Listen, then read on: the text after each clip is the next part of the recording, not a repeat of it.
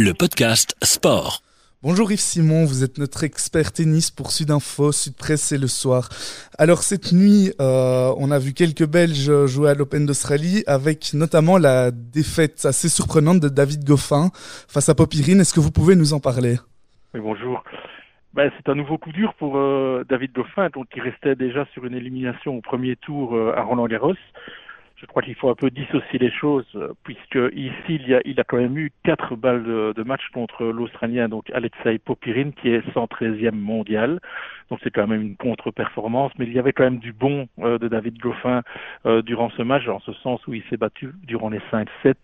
Il avait joué un très bon premier set euh, pour entamer cette rencontre, puis il s'est un peu crispé, ça il faut bien le reconnaître qui est un peu explicable par le manque de match, le, le, le nouveau coach avec Germain Gigoudon.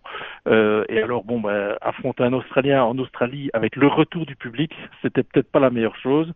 Mais voilà, bon, un joueur euh, du calibre de David Goffin devait passer. Il s'en est fallu de peu, quatre balles de match, comme je vous ai dit, euh, qu'il a eu euh, dans le quatrième set.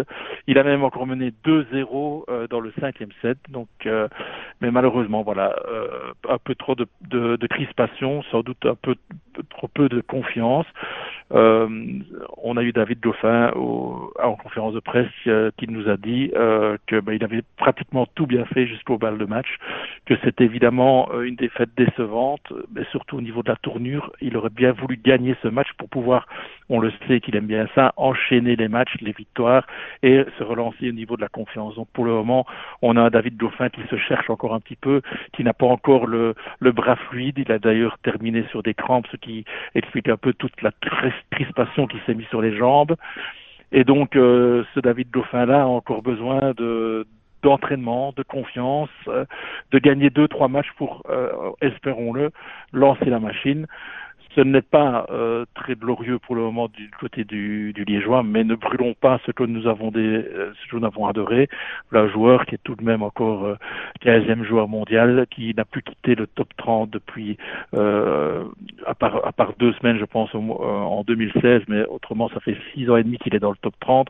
Donc voilà, David Govan ne va pas bien pour le moment, mais ce n'est pas aussi catastrophique, oserais-je dire, qu'en fin d'année 2020, où là, il avait perdu complètement le fil. Alors, malgré la déception Goffin, on a deux satisfactions belges avec les qualifications d'Elise Mertens et d'Alison Van Oudvank. Est-ce que vous pouvez nous en parler? Euh, oui, euh, Elise Mertens, euh, ben voilà, elle est en grande forme. Ça, c'est la bonne nouvelle. La 16e mondiale, elle a mis 1h27 pour battre un jeune talent canadien, Leila Fernandez, qui est une jeune espoir de 18 ans qui joue très très bien.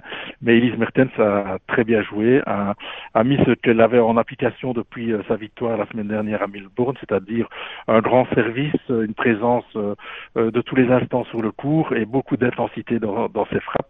Résultat, un score de 6-1-6-3 qui ne souffre aucune contestation et, Elise Mertens aura encore un très beau coup à jouer jeudi euh, face à la chinoise Lin Su qui est 94e mondiale. Donc tout va bien pour Elise Mertens, tout va bien aussi pour Alison Van Oudvank qui a signé en fait son tout premier succès à l'Open d'Australie. Elle n'avait encore jamais gagné dans ce grand chelem, elle a gagné dans tous les autres grands chelems sauf en Australie. Maintenant c'est chose faite.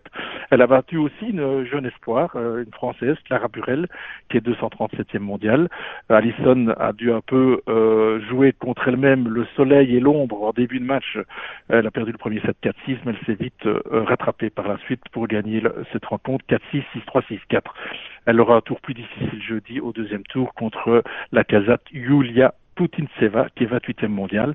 Mais c'est bon, voilà, euh, euh, elle vient de nous parler ici en direct de Melbourne, elle vient de nous dire, euh, ouf, enfin cette victoire, je peux maintenant dire que j'ai gagné dans tous les quatre grands chelems au moins une fois dans ma carrière, ce qui est toujours bien dans un palmarès. À l'heure où l'on se parle, les derniers matchs se terminent à Melbourne. Quels sont vos flops ou vos coups de cœur de cette deuxième journée de l'Open d'Australie? Le gros flop, on va dire, au-delà de David Dauphin nous concernant, c'est côté féminin. C'est effectivement, moi je l'avais pointé parmi une candidate potentielle au titre, c'est Victoria Azarenka, 13e mondiale, qui s'est fait surprendre par l'américaine Jessica Pegula sur le score de 7-5-6-4. C'est quand même une grosse surprise pour une joueuse qui avait quand même remporté l'Open d'Australie en 2012 et en 2013, ancienne numéro 1 mondiale. Il faut savoir que Victoria Azarenka fait partie de, de ces joueurs et joueuses qui ont été euh, contraintes à euh, le, la quarantaine stricte, ça veut dire pas pouvoir sortir de sa jambe, pas pouvoir s'entraîner, si ce n'est euh, sur un vélo dans une chambre, parce qu'elle était elle faisait partie de, des avions qui ont atterri à Melbourne, trois avions qui ont atterri à Melbourne avec un cas positif à l'intérieur.